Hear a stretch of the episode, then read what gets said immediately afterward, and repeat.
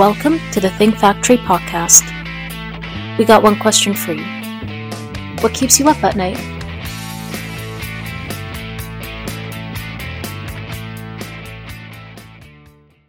Hi, this is Jim Devern from the Think Factory, and we're recording a fintech focused podcast with Stephanie Yu from Uplift Upgrade. And Stephanie, if you would, could you introduce yourself and talk about what you're doing in the marketplace? Sure.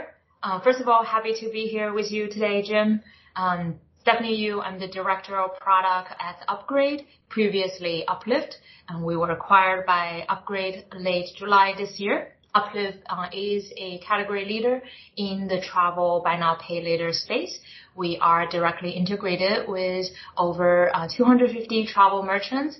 These are the largest airlines, cruise lines, and merchants uh, selling, you know, vacation packages, etc. Uh, we offer flexible payment options to the travelers, and I oversee the product development uh, for our core buy now pay later product uh, at Uplift. Uh, that's our Uplift Pay Monthly product. And prior to that, I started my career at um, Moody's Analytics, the uh, software arm uh, for the rating agency. And uh, I had a number of roles, uh, just building data analytical products for financial institutions, mainly for their uh, lending business and their credit portfolio management. That's really interesting. So it's uh, quite a change step from the analytical side into the world of embedded finance. Yep. How has your market reception been? Is it a concept that your 150 clients get when you turn up or is it an education process? I, I know we were talking about the fact that embedded finance seems to be a word that is really getting talked about a lot now. Yeah, for sure. Uh, I think particularly for buy now, pay later, it is uh, really the you know perfect example of embedded finance. Um, it has you know taken hold uh, in under consumer financing really for its flexibility and also the seamless integration uh, in the checkout flow. At Uplift, uh, we help travelers uh, make thoughtful uh, purchases um, through the flexible payment options. Just to give you a concrete example how this can look like uh, in real life as a traveler, you might be looking for to take your family a once in a lifetime trip to Alaska. It could be for any vacations, celebrating uh, college graduation or anniversaries with your significant other. Uh, you will go on to the cruise partner website and look for the travel itinerary that works for you. And depends on the itinerary, it can get expensive, uh, particularly if you have a family of four. Um, and that's where, you know, Uplift comes in. We break down the upfront uh, large expenses into monthly um, installment payments. We take the largest uh, barrier to entry out of your trip planning process. So you can take the trip you want and take your kids to explore the world, create wonderful life experiences that truly matter and the application itself is seamless, embedded in that, you know, checkout experience. Um, application is easy, the decisioning is instant. We offer a few options to consumers to pay off their uh, balances in a pre uh, agreed upon time frame upfront. We offer installment plans ranging from three to 24 months. Uh, we make sure the cost is clear and fixed at the time of someone making the purchase uh, with simple interest and predictable payment, no late fee uh, ever, as opposed to you know the traditional credit cards that could be charging interest on a revolving balance uh, month to month. In other words, uh, interest on interest. With Uplift, you always know you know how much you're paying and when at the time of uh, your purchase. There's no surprises uh, to how much you will be paying uh, later down the road. It's a real differentiator from doing it as a credit card transaction, isn't it? That the interest rate is either low or zero. Exactly. Um, so we offer, you know, two types of uh, financing options um, based on essentially what our merchant partners uh, will be able to offer. Um, you know, um, typically if uh, our merchant partners have inventories and have budget uh, for a particular, you know, set of their inventory, they will run 0% uh, financing, meaning the consumers are not paying for any interest uh, in addition to just the trip amount.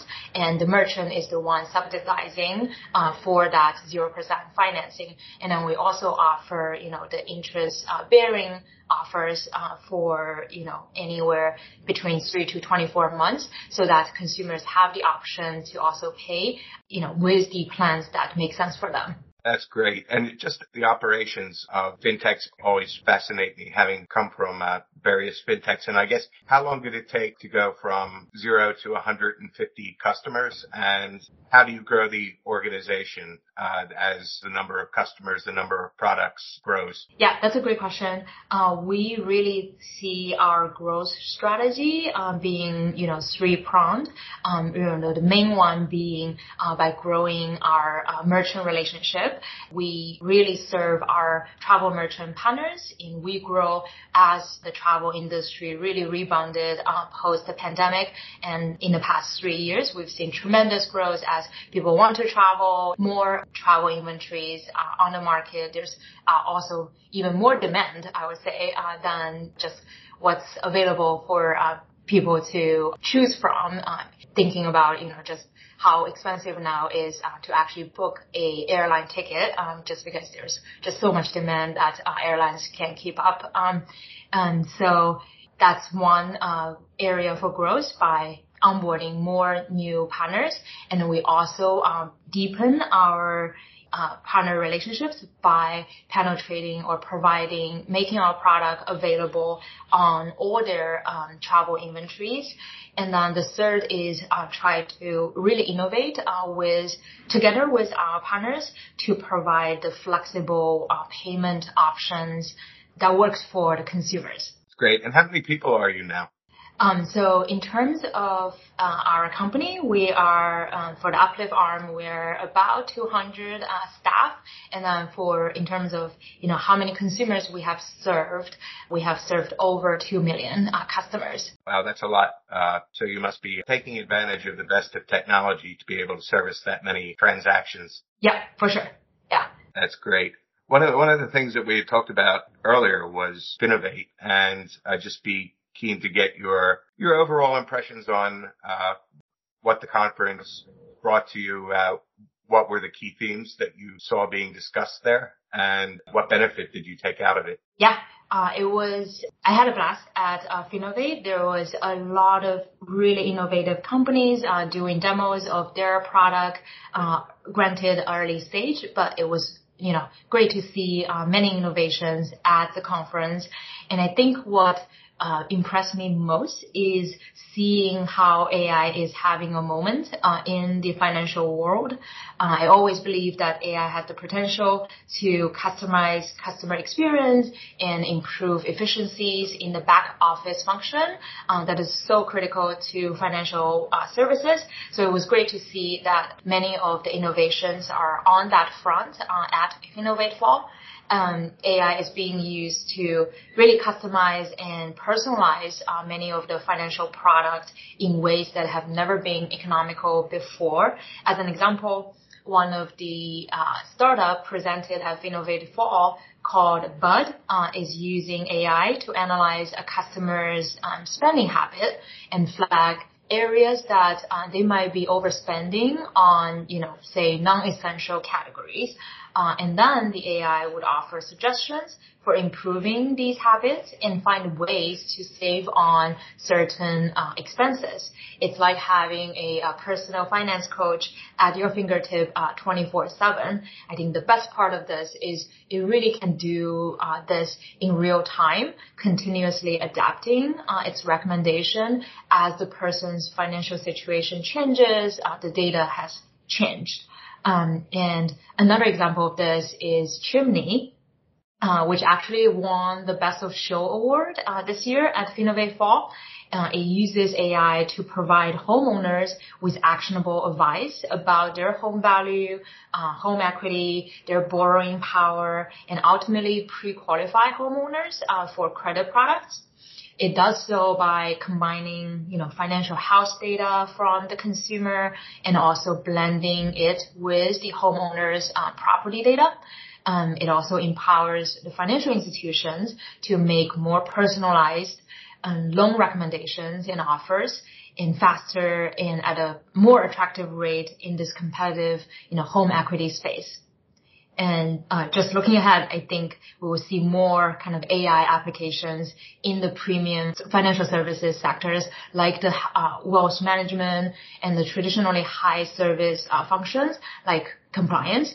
Uh, AI might not replace humans completely, but we could have, you know, human in the loop, but AI will still make a difference instead of us just relying on customer service reps see a future for AI at, and I know the answer to this, uplift upgrade? And is there anything you can tell us about your thoughts? Yeah, for sure. This is definitely something that uh, we will take uh, advantage of and upgrade. Uh, our mission is really to make responsible uh, financial products uh, for consumers, uh, help them, um, you know, spend um, responsibly and build a credit profile responsibly, and you will see more, um, you know, of the product that we push to the market that will leverage the AI element.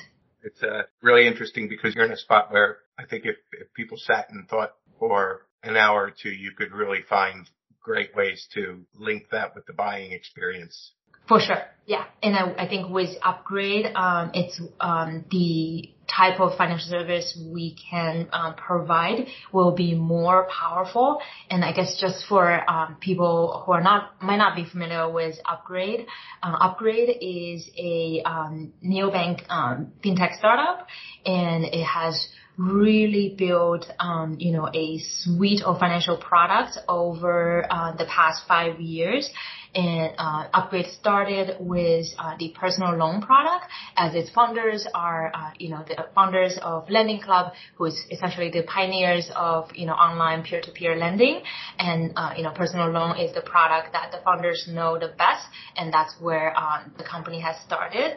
And since then, uh, the company has built, you know, a suite of financial products that include, uh, you know, auto loans and home improvement loans and high yield deposit deposit accounts as well as um, a suite of uh, card product uh, that I can um, get into a little bit later.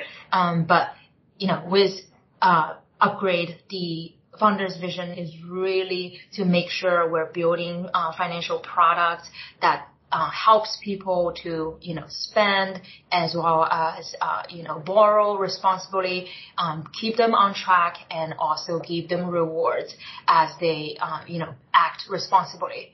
It's interesting because fintech passed its anything goes stages, I would call it, and I'm an older guy and I, I equate it to the internet boom of the early 2000s when you had a ton of ideas that all got funded and within six months of the, the bubble bursting, kind of 60 or 70% of them didn't pass the muster and went quietly away. Uh, what have you seen as a fintech and, you know, a growing financial services organization as the, uh, the headwinds that you faced over the last year as the market has changed for fintechs? Yeah, uh, Jim, you really nailed it on the head. Uh, you know, to if looking back on the past 12 months, um, to say that, uh, you know, we, the market condition for the fintech has been volatile is a gross understatement. You know, the Fed has raised raised rates uh, faster in this cycle than it ever has in its entire history. We had inflation level that we haven't seen since the 70s. We had a wage growth that we haven't seen since the early 90s.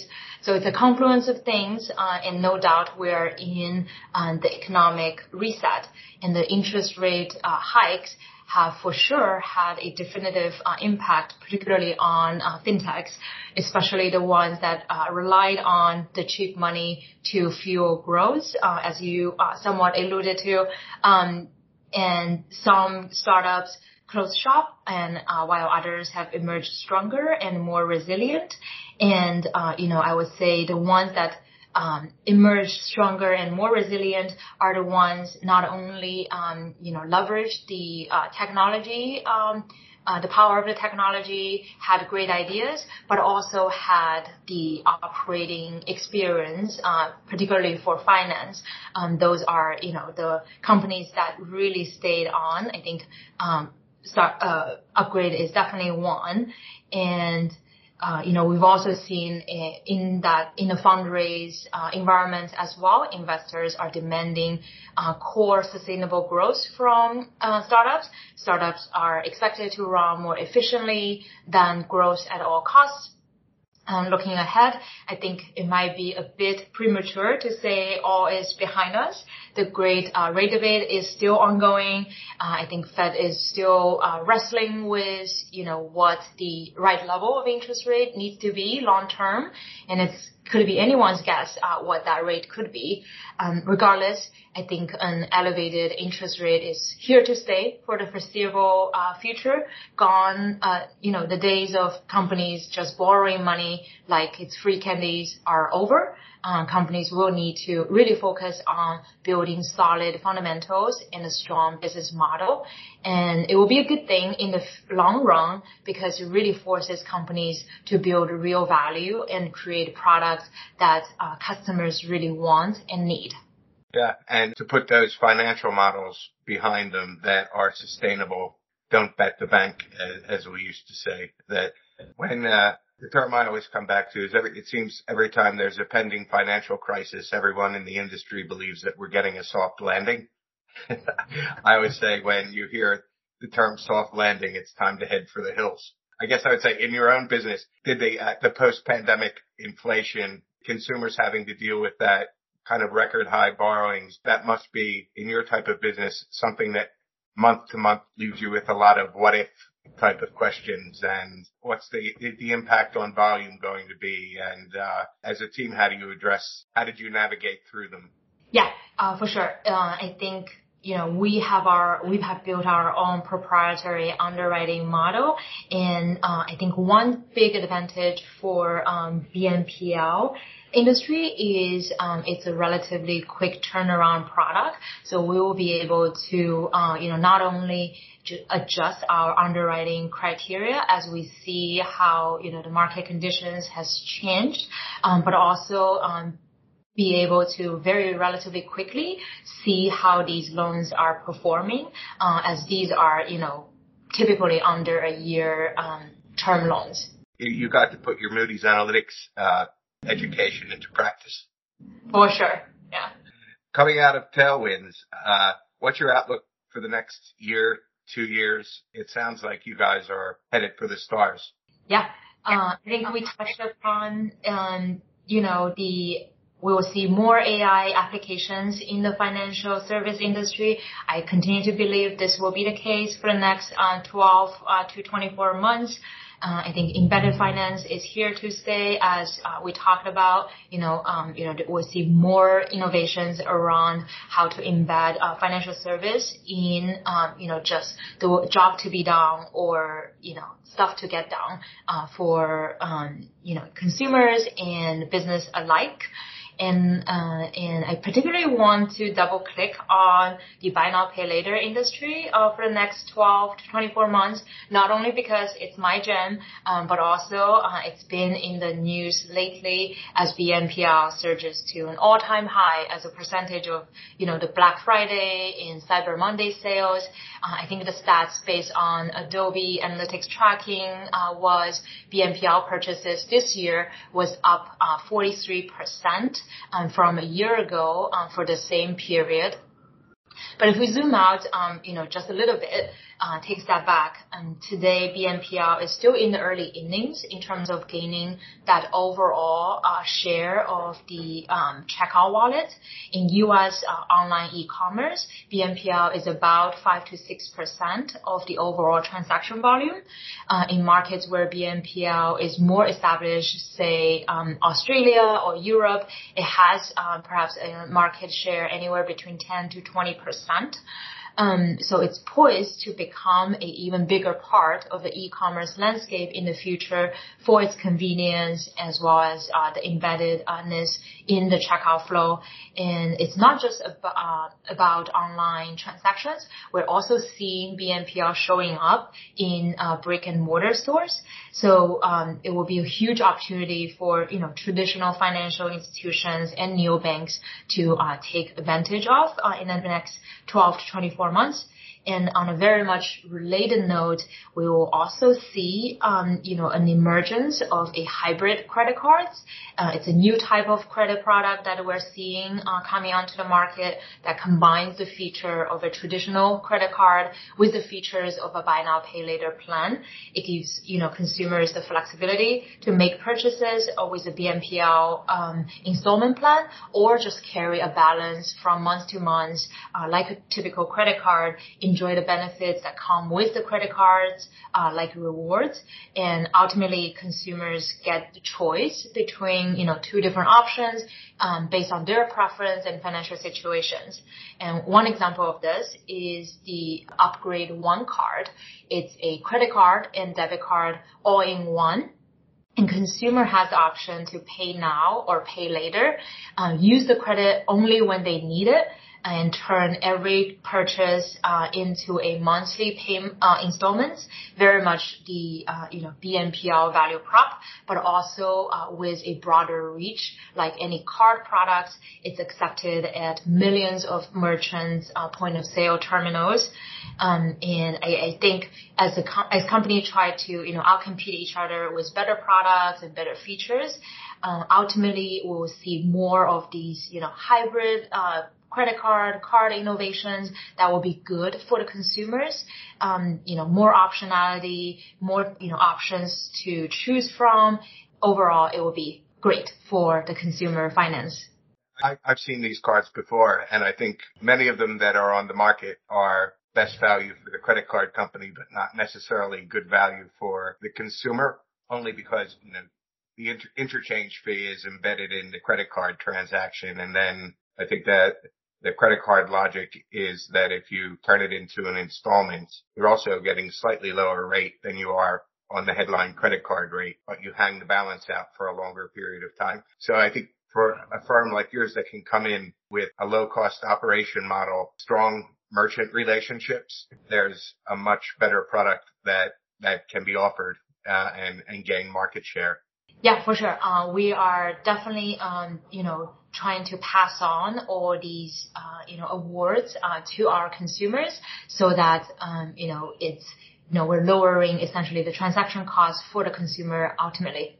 That's great. Uh, one other thing that fascinates me is I'd imagine that Upgrade, who I know less about than Uplift must have a significant customer base that, that would provide both the customer bases should provide synergies for growth to the other. Yeah, for sure. Uh, we see a ton of opportunities um, to cross sell. Um, you know, in the future, uh, I think uh, right now um, the focus is really how do we uh, integrate uh, the two companies' product, making sure we provide a seamless um, you know, service to our um, both of our um, you know consumer base. Um, so there's no confusion. You know, who am I banking with? Who uh, who am I uh, you know borrowing with?